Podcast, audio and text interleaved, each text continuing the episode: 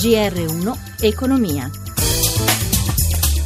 11.32, buongiorno da Giuseppe Di Marco. Borse europee positive, a Piazza Affari vola il titolo Generali per gli aggiornamenti. Ora ci colleghiamo con Milano, la linea Michela Coricelli. Sì, proseguono positive tutte le piazze del vecchio continente anche dopo la decisione della Corte Suprema britannica, secondo la quale sulla Brexit servirà il voto del Parlamento. È migliorata leggermente Londra, più 0,19%, mentre la sterlina si è subito indebolita, si scambia 1,24 sul dollaro. Francoforte più 0,24, Parigi più 0,18, la migliore oggi è Milano più 1,20% grazie soprattutto al comparto bancario. Volano Mediobanca Generali protagoniste della vicenda dopo la mossa della compagnia assicuratrice che ha acquistato il 3% dei diritti di voto di Intesa San Paolo. Mediobanca, suo primo azionista, guadagna l'8,92%, Generali l'8,42%, Intesa San Paolo invece perde quasi 5%. In chiaro rialzo anche Unicredit più 3,33% e Fiat Chrysler più 4,45%. 45%. Ricordiamo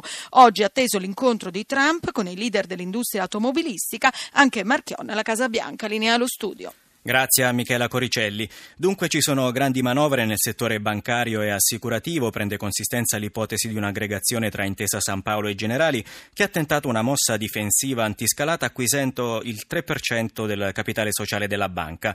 Eh, sull'andamento dei titoli vigila la Consob. Sentiamo Luigi Massi sono bastate le indiscrezioni per dar fuoco alle polveri. Intesa San Paolo che non conferma né smentisce starebbe studiando la scalata alle assicurazioni generali, forse con l'ausilio della tedesca Allianz. Con Generali, primo azionista Mediobanca, siamo nella sala di controllo del capitalismo finanziario italiano, ma non deve trattarsi solo di rumors se in serata a mercati chiusi Generali stessa comunicava di aver acquisito il 3% del capitale di Intesa, una mossa difensiva che in sostanza obbligherebbe Intesa a lanciare un'offerta pubblica di acquisto su Generali generali anziché rastrellarne progressivamente le azioni nel segreto delle sale operative. Ora alle generali guarda da tempo con gola anche la francese AXA, primo gruppo assicurativo al mondo, e non è chiaro se le mire di intesa siano una difesa preventiva da una scalata di AXA o semplice strategia espansionista nel mercato attiguo delle assicurazioni. Un'operazione che tra l'altro dicono diversi analisti porrebbe diversi problemi di regolamentazione. Che le acque siano agitate comunque lo conferma la convocazione per mercoledì del CDA di generali chiamato a ratificare giustificare l'uscita di Alberto Minali, direttore finanziario, in contrasto con l'amministratore delegato Philippe Donnet. Gli investitori si interrogano dunque sui possibili sviluppi della battaglia per l'acquisizione di generali.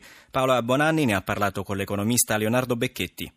Attorno a Generali ci sono varie ipotesi, eh, una possibile acquisizione di banca intesa oppure eh, gli appetiti di straniere come Axal francese e Allianz tedesca. Ritorna però il grande tema dell'italianità, quanto è importante l'italianità e, e quanto è importante invece la buona gestione e l'efficienza di un'impresa. Non sempre la difesa può premiare. Diciamo che l'italianità, se va a scapito della buona gestione di un'impresa, diventa un boomerang eh, sugli italiani stessi, però bisogna anche dire che ci sono dei settori che sono più strategici e più importanti di altri, soprattutto quello bancario finanziario, perché è un settore delicato che partecipa agli acquisti dei titoli di debito pubblico sul mercato primario e perché è un settore che a parità di qualità di progetti e di interventi può decidere se lavorare magari più in un paese e più in un altro e in questo senso sicuramente dare una mano alle politiche nazionali per lo sviluppo. Ma lei intende possibile questa scalata su generali? La possibilità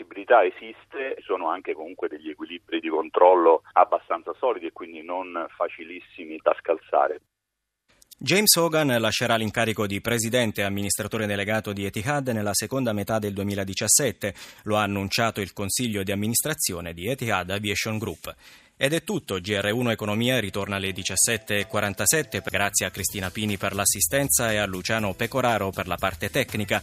Da Giuseppe Di Marco, buon proseguimento di ascolto su Radio 1.